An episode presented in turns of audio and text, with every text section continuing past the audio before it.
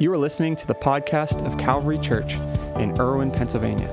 For more information, you can visit us online at calvaryirwin.com. Well, it's so good to see you all today. If I haven't had the chance to meet you yet, my name is Lance, and I am one of the teaching pastors here at Calvary. I'm really excited to kick off a new series that we're going to be all in all the way up until Easter uh, weekend. We're going to be talking uh, over the next five weeks about questioning Jesus.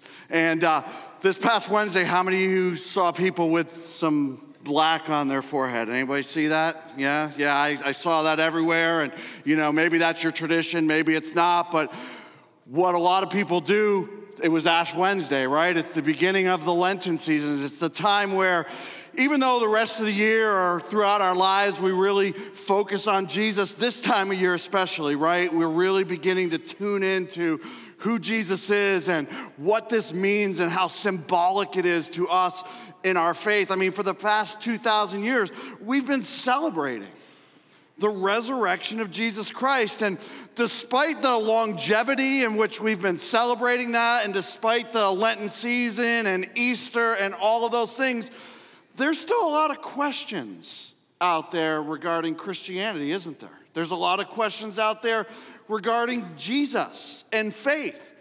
Some of those questions are unasked questions. They've not even been uttered. A person has thought them, but they've never really carried them through. Some of them are unanswered questions. Maybe they've asked them, but they've never got the answer that they were looking at. There's a lot of doubt out there still and denial, and maybe some even in this room this morning. You've got some of those unasked or unanswered or some of that, that doubt. So, what we're gonna do over the next five weeks is we're just gonna dive in to this series, Questioning Jesus. And what we're gonna do every week is we're going to look at interactions that Jesus had with other people and they all revolved around a question either they asked or he asked. And in these questions, we're hoping to find some answers to important things. So, what I really want to do is, I want to encourage you to dive in. I want you to dive in not just as a hearer, but as a participant, someone that maybe you begin to ask questions that you've not asked before, or maybe you have someone in your life someone that's close to you, and maybe you know they have questions, this might be a great opportunity to say, hey, we're having this series. And it's okay to question. It's okay to ask. Come, listen, let's go to church together. We'll go out to dinner after. Maybe you'll even pay for their meal, right? Uh, but it's a good opportunity to question Jesus. So this morning, this is the question we're going to look at. The question Jesus asked in John chapter 1 What do you want? What do you want? Well, speaking of questions, anybody here know someone who asks a lot of questions? I was gonna go with know anybody who talks a lot but I thought that one might be, yeah, exactly. That's exactly what I thought I would get was this or this or this, right? Because we all know people who talk a lot, and I thought that would, but man, we all know somebody. Like all of the parents with toddlers right now are like, yes I know someone who asks a lot of questions and they're just holding back the violent convulsion right now, right? Like kids are expert question askers. Can we? Can we? When? Where? What? What's a kid's why? Yeah, I forgot that one, right? Some, that was a parent of a young kid, I'm almost positive, right? The all time favorite kid question Are we there yet? Right? But kids, man, they are expert question askers and they ask and they ask and they ask and we answer and we answer and we answer and guess what? They ask some more, right? They just so curious. And man, they are, you know, they're not just expert question askers, they are expert rapid fire question askers. Like, mom, mom, mom, mom, mom, mom, mom, dad, dad, dad, dad, dad, dad, dad, dad. Right? Like it's this, this is this tornado of questions. And this is especially dangerous if you're distracted, right? Like you're doing something else, then it's not just dad, dad, dad, it's right? It's, you know, they want to get your attention because they got these questions. And then again, if we're distracted, it normally goes something like this What? What? What? What do you want? Anybody? Got a few honest souls in this place, right? What do you want? And when we say it that way, it's not, how can I help you, lovely little cherub? It's, how can I get you to stop asking me questions and smacking me on the leg right now? Right? It's, how can this, what do you want? Listen, I do. I actually do a lot of public speaking, not just in church, but my job requires me to do a lot of seminars. I participate in a radio show on a weekly basis and all kinds of stuff. And inevitably, there's a lot of adults out there like kids, right? And they're just asking questions all the time. And you know, it's funny as you're sitting up there and watching them ask questions. Everybody else in the room. First question, everyone's got a question. Second question Third question. And then they'll start prefacing their questions. They get into question eight, and what do they always say?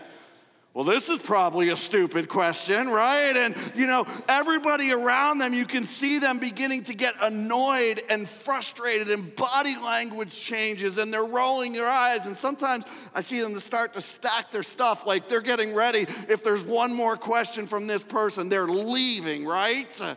Like it can be so annoying. So I thought as we start this series, Questioning Jesus, it got me wondering Does God get annoyed by our questions, our continual asking? Like we get annoyed sometimes. Like, does God get frustrated? Is he aggravated by our curiosity, our quest for answers? And maybe, maybe you've wondered that. You, you have a lot of questions. Like, and I hear people say all the time, when I get to heaven, I'm gonna ask God this, right? Uh, um, this is my one question. And I always think, why not ask now? Like, he's still there, right? He can talk to you now. But, like, people have this just thought, and like, does God really get frustrated? Truth is, we don't just have questions, do we? We have a lot of pain. We have a lot of hurt. You ever talk to God about your pain, your hurt, and ever wonder? So you get tired. So you get tired of this. Maybe you have some confusion. What about doubt? Anybody here ever struggle with doubt? You ever wonder if God gets tired of your doubt? Like, so if we're gonna do a series on questioning Jesus, I guess we gotta actually kind of address this first issue. What does God think about all our questions, all our confusion, all of our doubt? What about when our doubt seeps into skepticism? And what when our skepticism becomes cynicism? I don't know about you, but I've wondered sometimes, man, is God like I am with my kids sometimes? Does he get frustrated with me? Tired of me?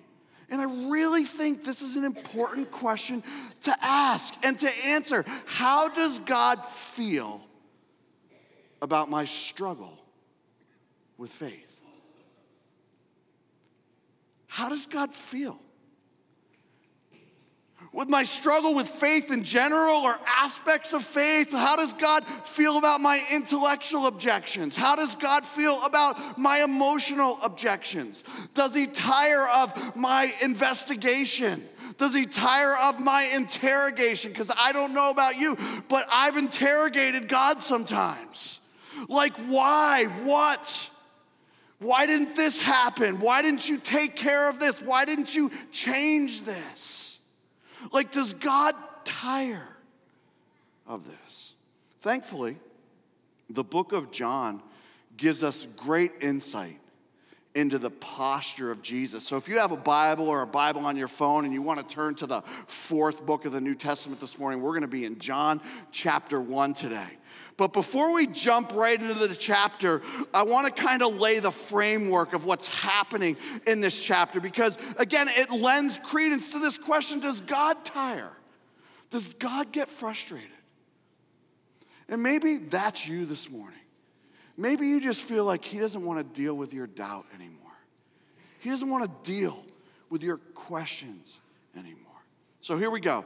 John chapter 1. So, just so you know, before we start reading verses, John chapter 1 is a chapter of introductions. There's actually three introductions in this chapter. The first introduction is John the Apostle, one of the earliest followers of Jesus. John the Apostle is introducing Jesus from eternity. Okay? He's introducing Jesus from eternity. In the beginning was the Word, and the Word was with God, and the Word was God. He's introducing Jesus, uh, and he was in the beginning with God. So he introduces John, he introduces Jesus as the Word of God. What does that mean when he calls Jesus the Word of God? You know what he's saying? That he's the perfect physical embodiment of the things God has said. I mean, I love that. In the beginning was the Word. And the Word was with God, and the Word, was, and He was in the beginning. Like Jesus, let me introduce you to the perfect physical embodiment of everything that God has said. And then he goes on in the next few verses. If you have it open, you'll be able to see it there. But he calls Jesus light and he calls him life and he says he's full of grace and he's full of truth. So we see John the Apostle introducing Jesus from eternity. Then what we see is John the Apostle introducing a man named John the Baptist. Verse 6 it says, There was a man sent from God whose name was John. This man came for a witness to bear witness to the light that all through him might believe. So, Jesus from eternity, and then John introduces John the Baptist. And what's John the Baptist's job? What's his role? His role is to point people to Jesus. So, Jesus from eternity, John, John's job is to introduce Jesus to earth. It's to get everybody on earth to understand who Jesus is. Now, again, you have to understand the climate of Israel at the time. At the time when John was born, there was a ton of curiosity. There was a ton of longing and eager expectation. It's been over 400 years in the mind and the heart of the people of Israel since they've heard from God. And here comes John to introduce people to Jesus. And they're wondering who will be the Savior? Who will, who will he be and when will he arrive? Again, it's hard for us to really wrap our minds because we haven't waited for something like that with such great anticipation, like the people of Israel did. But the whole heart and the whole history of Israel is hinging on the arrival of this Messiah. Who is it going to be? And along comes John the Baptist. And aside from his na- nasty little habit of eating locusts and dipping them in honey, right? He does Messiah type things. He speaks boldly, even prophetically. He's baptizing people. He's calling them to repentance, into a relationship with God. In the minds of everyone that's looking on at John the Baptist, you know what they're saying? He's doing Messiah type things. He must be the Messiah. And he quickly gains a reputation and status and standing, uh, and people begin to follow him in large numbers. Uh, and as they start to follow him, he starts getting a lot of questions. Actually, the Jewish leaders of the time, and you can read all this in John 1, the Jewish leaders send, send their priests and their Levites, the biggest people they can of the day, to ask John questions. And this is what they're asking. Verse 21 Are you the prophet we are expecting? Like there's so much interest in who John is. And they don't stop there. They ask very specifically, Are you Elijah? Then they ask, Are you the Messiah?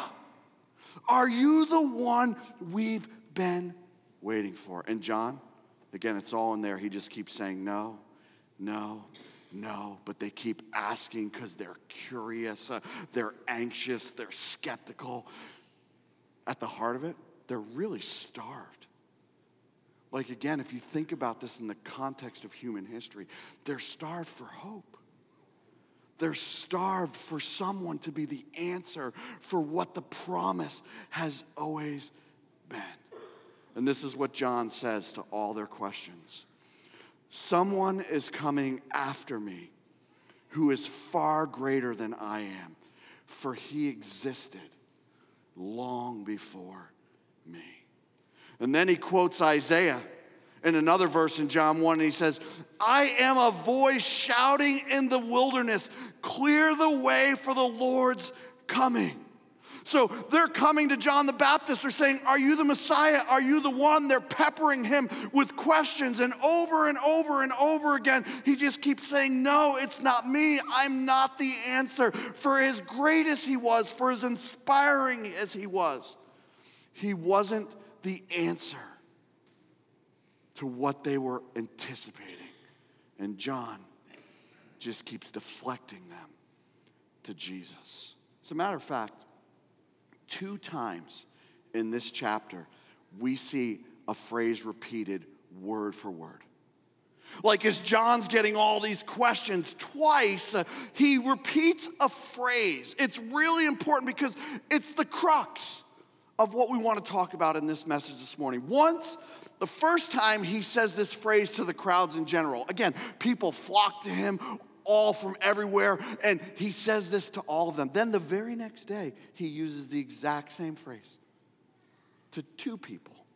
So let's look at them. Let's read these two verses together. First one is John chapter 1, verse 29. The next day, John saw Jesus coming toward him and said, Look, the Lamb of God who takes away the sins of the world. He's the one I was talking about. So he pronounces this to the crowds, and then the very next day, verse 35, the following day, John was again standing with two of the disciples. And as Jesus walked by, John looked at him and declared, Look, there is the Lamb of God. Now, again, got to think the context of who's there. These are the people of Israel. Do you think they would have understand, understood the phrase Lamb of God?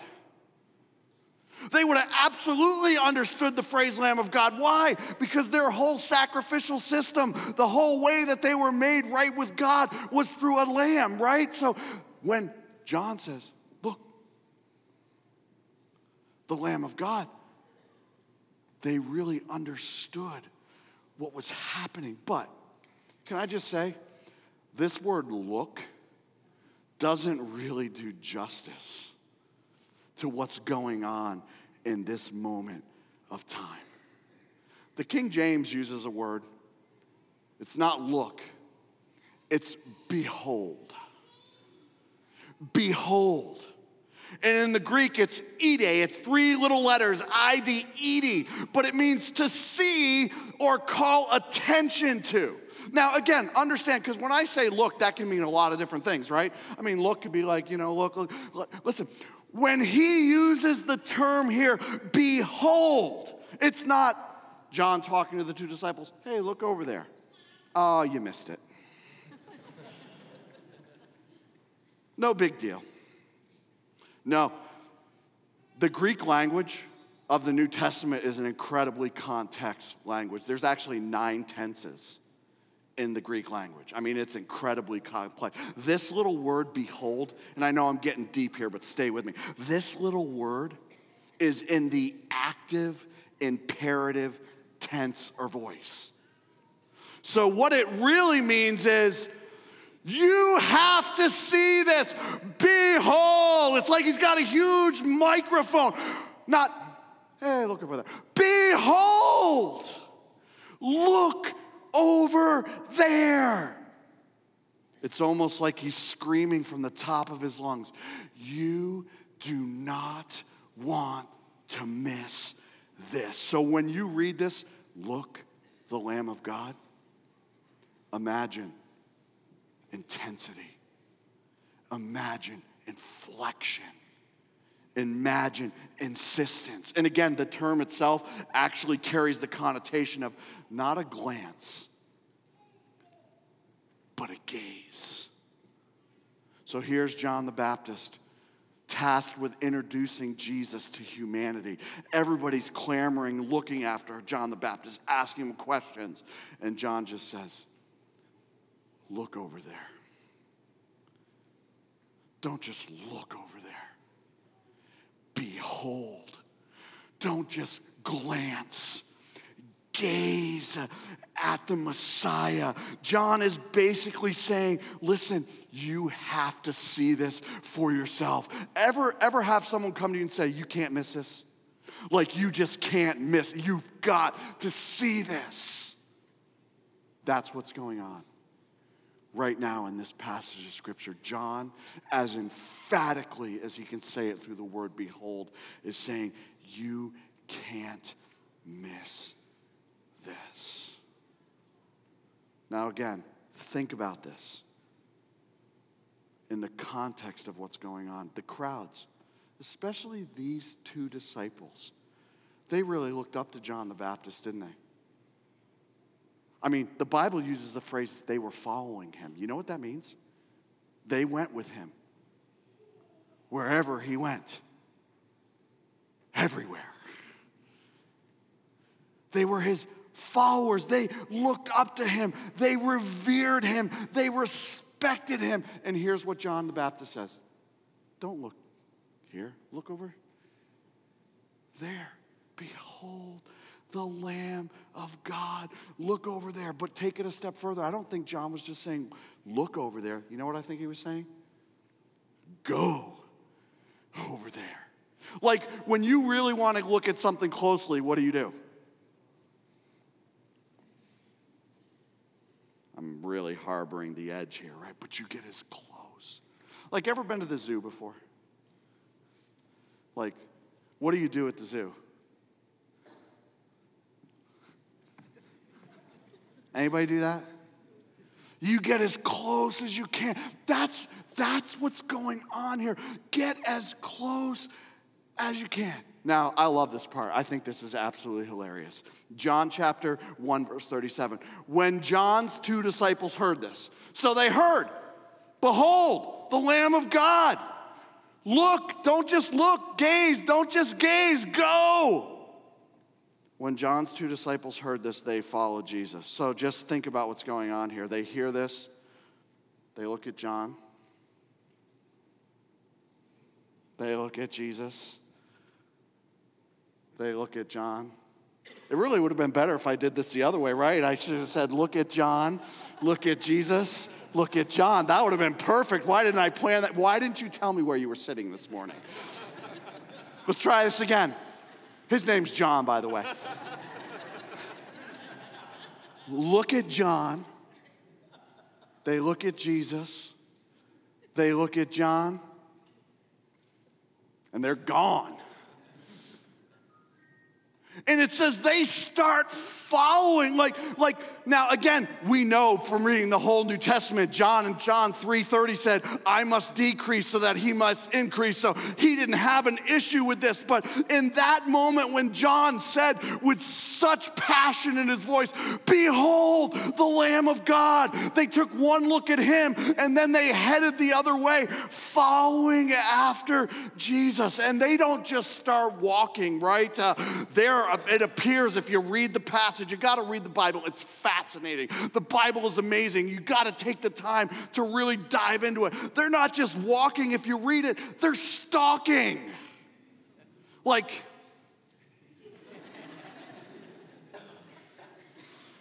like they're stalking Jesus. It's pretty noticeable because after a period of time, we get to verse 38. Jesus looked around, saw them following. What do you want? He asked them. Hmm.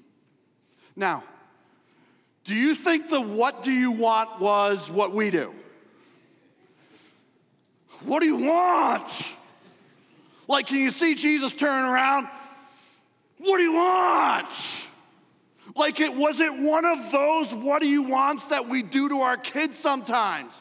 Was it how do I get this person to stop bugging me? How do I get this person to leave me alone?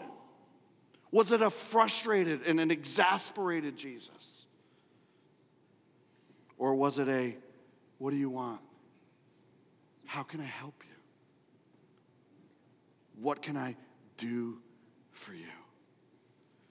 And I love their response in verse 38. They replied, Rabbi. Now, again, this isn't a big term in our current culture, but this was a huge term in that culture.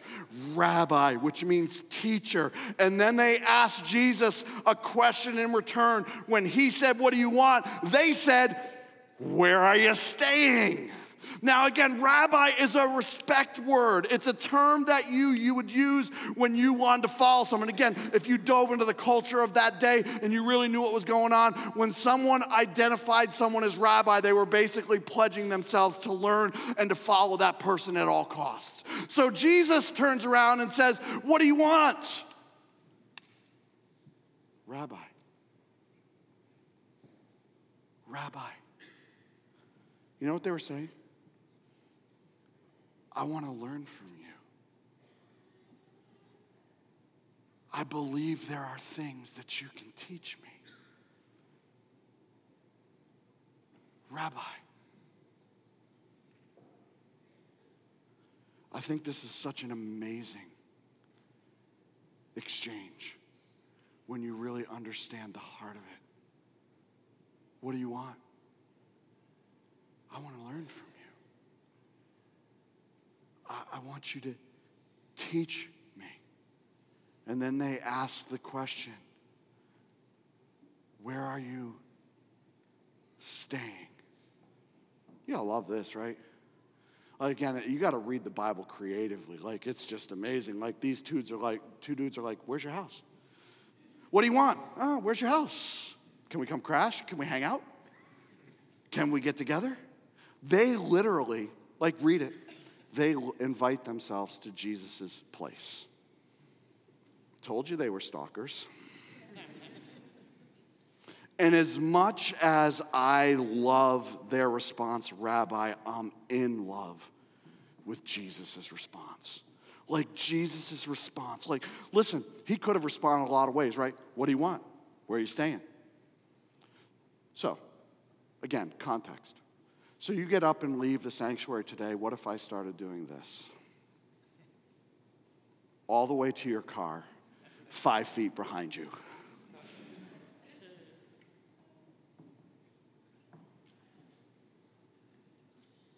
Hey, where you guys live? what time's lunch? What we having? Like, think about it when someone invites themselves to your house, what happens? Be honest. What happens when someone invites them, themselves to your house? Especially at the last minute. Come on now.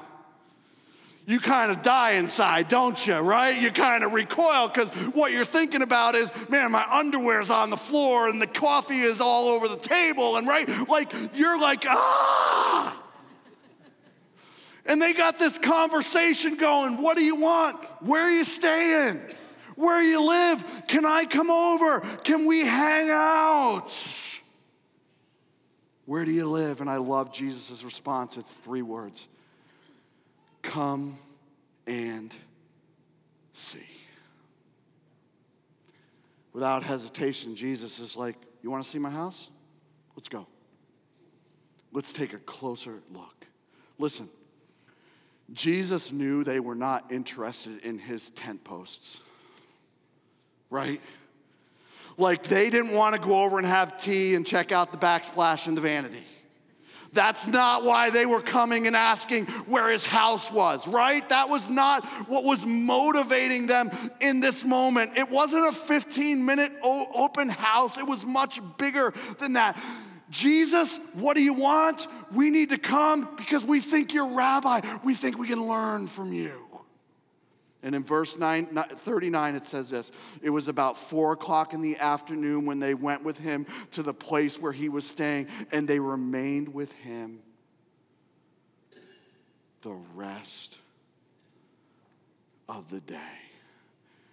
You know what I love about this entire scene? Jesus, if you write anything down from this message, write this down. Jesus invited their curiosity to become a conversation. Jesus invited their curiosity to become a conversation. This wasn't some 15 minutes quick, get them out. I don't want to deal with these people. What do you want? Rabbi, we think we can learn from you. Where do you live? Come and see. Not just for 15 minutes, they spent the rest of the day two hours, four hours, six hours. What do you think that conversation? Man, I would have loved to have been those two guys. Like a whole night of sitting down and talking with Jesus. What kind of questions do you think happened there? Like they're definitely your, your kid. They're definitely your toddler. Why? Why? What? When? How? Like they barely get an answer to the last question and they're asking another one because they're sitting in the living room of the Son of God. Like how amazing would this experience?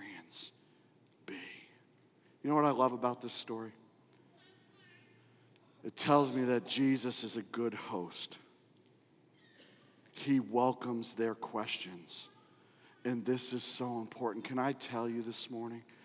God cares about your questions. God cares about your questions. You know why He cares about your questions? Because He cares about you. And you know what I've learned in all of these years? that he doesn't just care about my questions and he's not just to listen to my questions. You know what he listens to? He listens to my frustration. He listens to my hurt. He listens to my pain.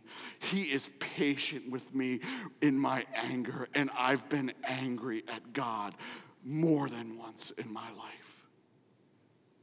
And you know what I found? That in all of that anger and all of that frustration, even in the times where my anger turned to arguments, and even when my anger turned to accusations, like, God, you say you're powerful, you say you're loving, what is this?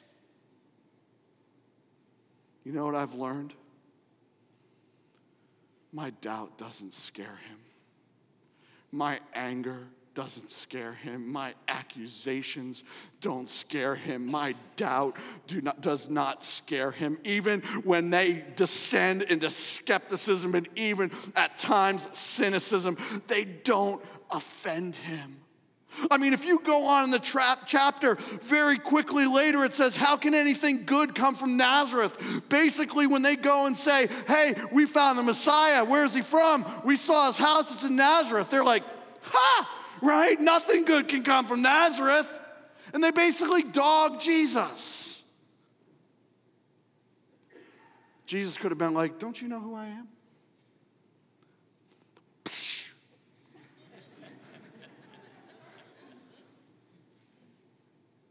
He wasn't offended. He wasn't put off. He didn't say, How dare you?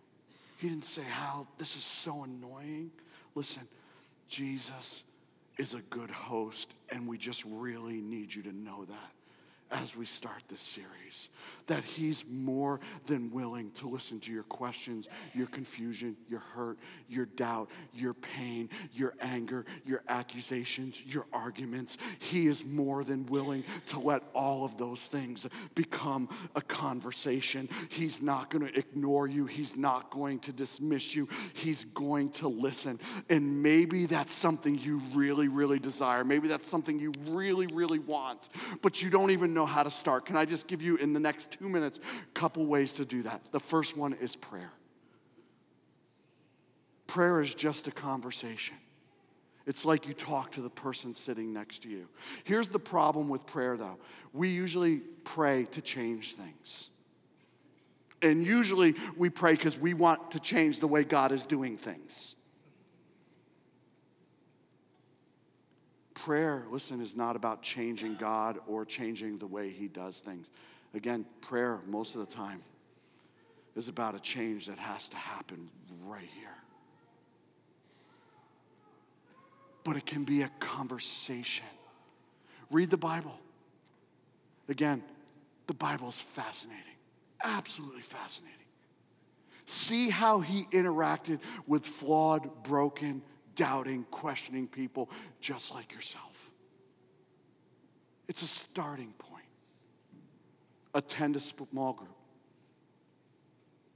Big church is great, but I don't learn a lot staring at the back of someone else's head. You know what I learn from other people? When I'm sitting in a circle with them, especially when it's people that encourage me to be real. And you know what I love about our church? That we don't stamp a cookie cutter on what everyone's supposed to look like, and we don't say everyone has to be at the same place in their faith. Listen, we're all on a journey here, guys. And you know what you need to do with those questions? You need to get into a place where people encourage those questions, those doubts, those arguments, those accusations.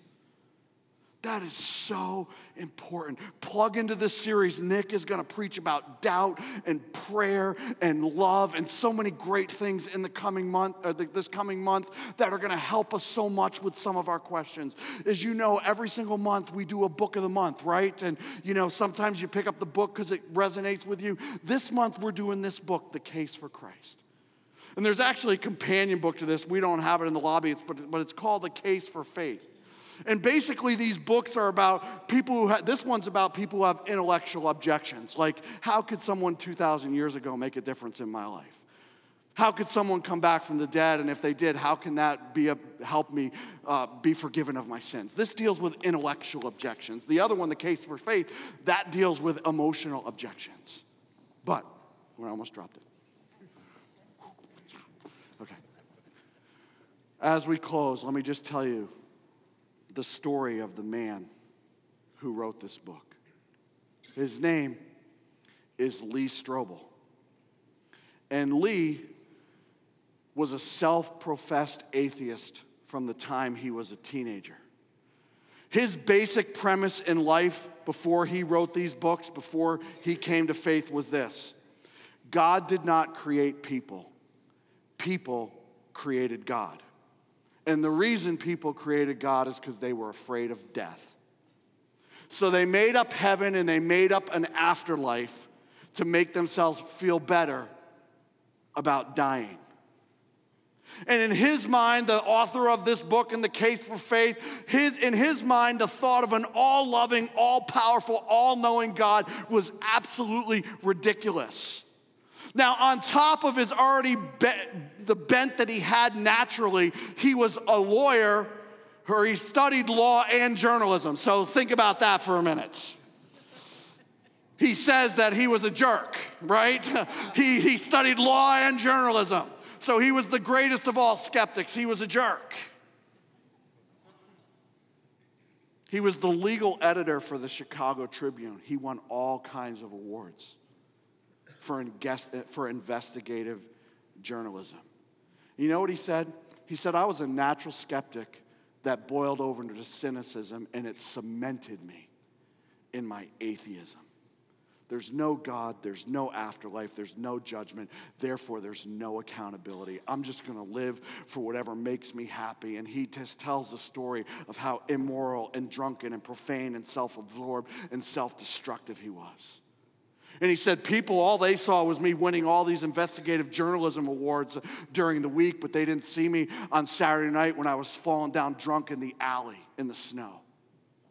They didn't see me at the house when I was blowing up on my kids all the time and just spewing anger at them. Didn't see the fact that I was kicking holes in the walls in my home because I was so angry because even though I didn't think there was a God, I wasn't happy with my life.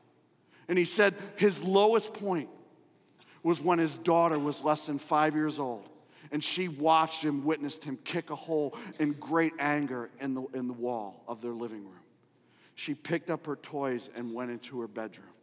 And he said that became the pattern of her life.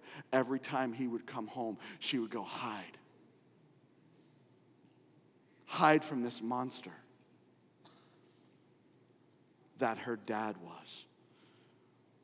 Well, Lee's wife was an agnostic. She didn't know what to think about God, but through a coworker, she started asking questions. And thank God her coworker was a good host. She became a follower of Jesus. She told Lee about becoming a follower of Jesus, and that cemented his anger. He said, How could you get caught up in a cult? And he was torn and troubled, and this is why he was torn because he started to see her change in ways that were very appealing and attractive to him. But he was so mad he was so mad at her because they didn't have the life that they used to have. You know what he said? I'm going to get my old life back and I'm going to disprove the validity of Christianity. And he was arrogant enough to say that he was going to do it in a weekend. True story. I'm going to disprove Christianity in a weekend because once I do that, I'll get my wife back and my life will go back to normal. Well, two days that weekend turned into two years. And every question he asked led to another question. More importantly, those questions, they turned into answers. And after two years of an investigation to disprove Christianity on a Sunday afternoon in his living room, he said, I finally came to the place where I said, eventually, everyone on a jury has to make a decision. And he kneeled down in his study and he surrendered his heart to Jesus. He became a follower of God. Listen to him recount the conversation of this with his wife.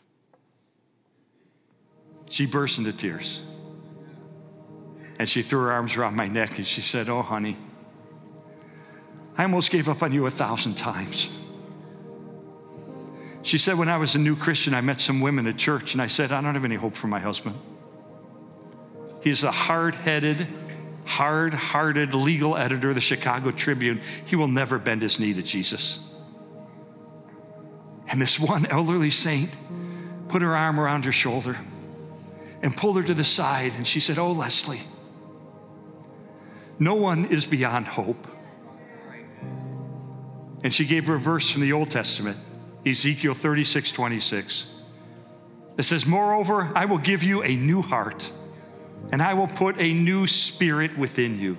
I will remove from you your heart of stone and give you a heart of flesh. And so, what I never knew at the time, this whole two years that I'm on this investigative journey, what I never knew is every day my wife behind the scenes, was on her knees praying that verse for me. Because somebody would say to me, Well, Lee, tell me your story. How'd you come to faith? Okay, and I'll tell the whole story up to here, and I wouldn't know what to say. Because what, what, what stuck me was, was how do I communicate to you? You didn't know me when I was literally drunk in the snow in an alley. You didn't know me when I was living my former life. So, what words can I use to help you understand the difference Jesus has made in my life. You see what I'm saying? I, how do I explain that to you? Because you didn't know me back then. And I asked God, what do I say? And the only thing I can say is what happened to my little girl, Allison. Think about this for a second. Here's a little kid, five years old by then, when I came to faith. All she had known the first five years of her life was a dad who was absent, angry, kicking holes in walls, coming home drunk. That was her whole life. But starting on that Sunday afternoon when I gave my life to Jesus, you know what she did? She started to watch. Something's changing with my dad. Something's different with my dad. Something is new with my dad.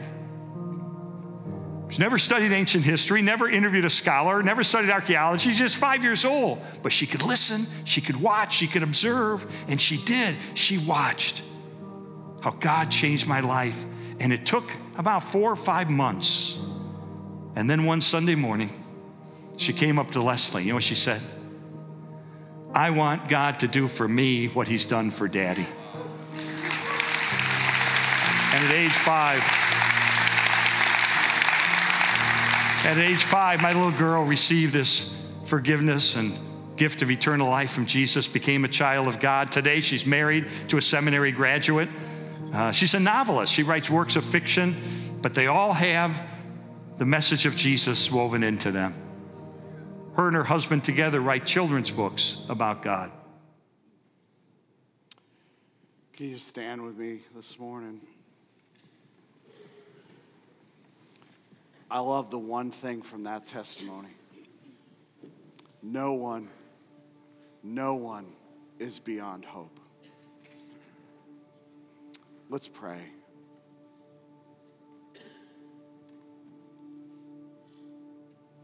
God, this morning, I want to pray for the people that are here in this place right now.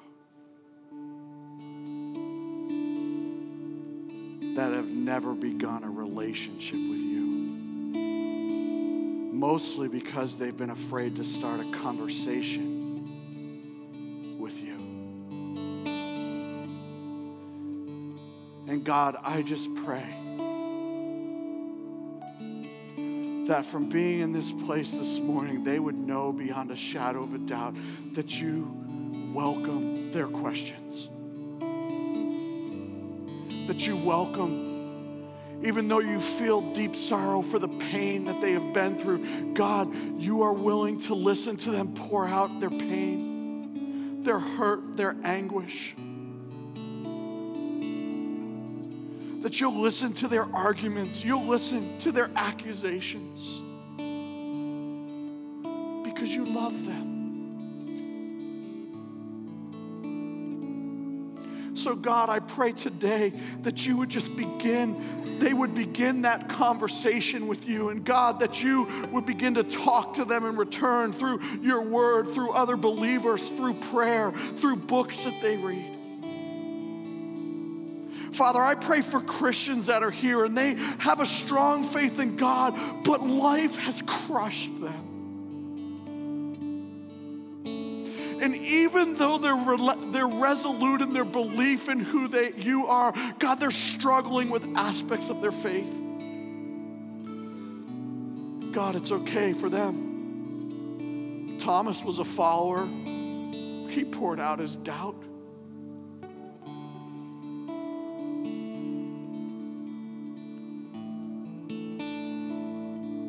God, there's not just safe places for seekers, there's safe places for Christians who are struggling.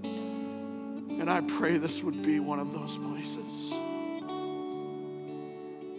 And Father, lastly, I pray for the people in our lives that aren't in this building today,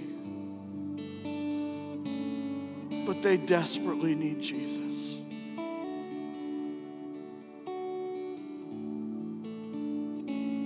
Can you just say a prayer for them this morning? You know their names. You can even talk to them, to God right now about their names. Maybe it's your spouse, maybe it's your son, your daughter, your mother, your father, your siblings. God, I pray that as we enter this Easter season and all these questions about Jesus, God, that you would create opportunities, life changing, eternal, impactful moments, God, where people can begin conversations.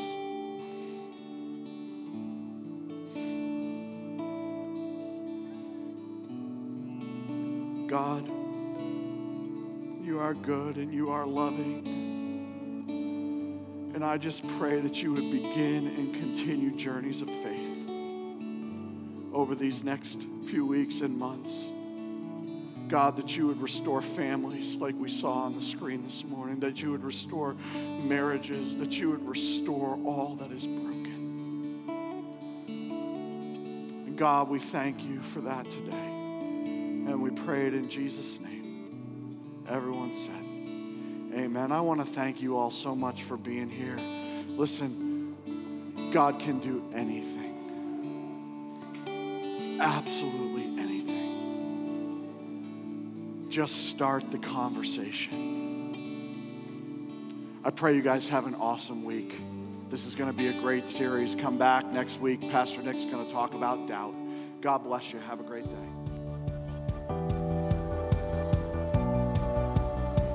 This is Pastor Nick Poole, the lead pastor at Calvary. We're so glad you joined us for today's podcast. I hope you enjoyed the message. At Calvary Church, we're passionate about leading people into an overflowing life with Jesus. We would love the opportunity to connect with you on your faith journey and hear what God is doing in your life or join you in prayer for any needs you might have. You can visit us online at calvaryirwin.com or send us an email at info at calvaryirwin.com. On our website, you'll find previous week's messages, a list of upcoming events, as well as resources designed to help you take those next steps on your journey of faith. See you next week, and may the Lord bless you and keep you. May he make his face shine on you and be gracious to you. May the Lord turn his face toward you and give you peace.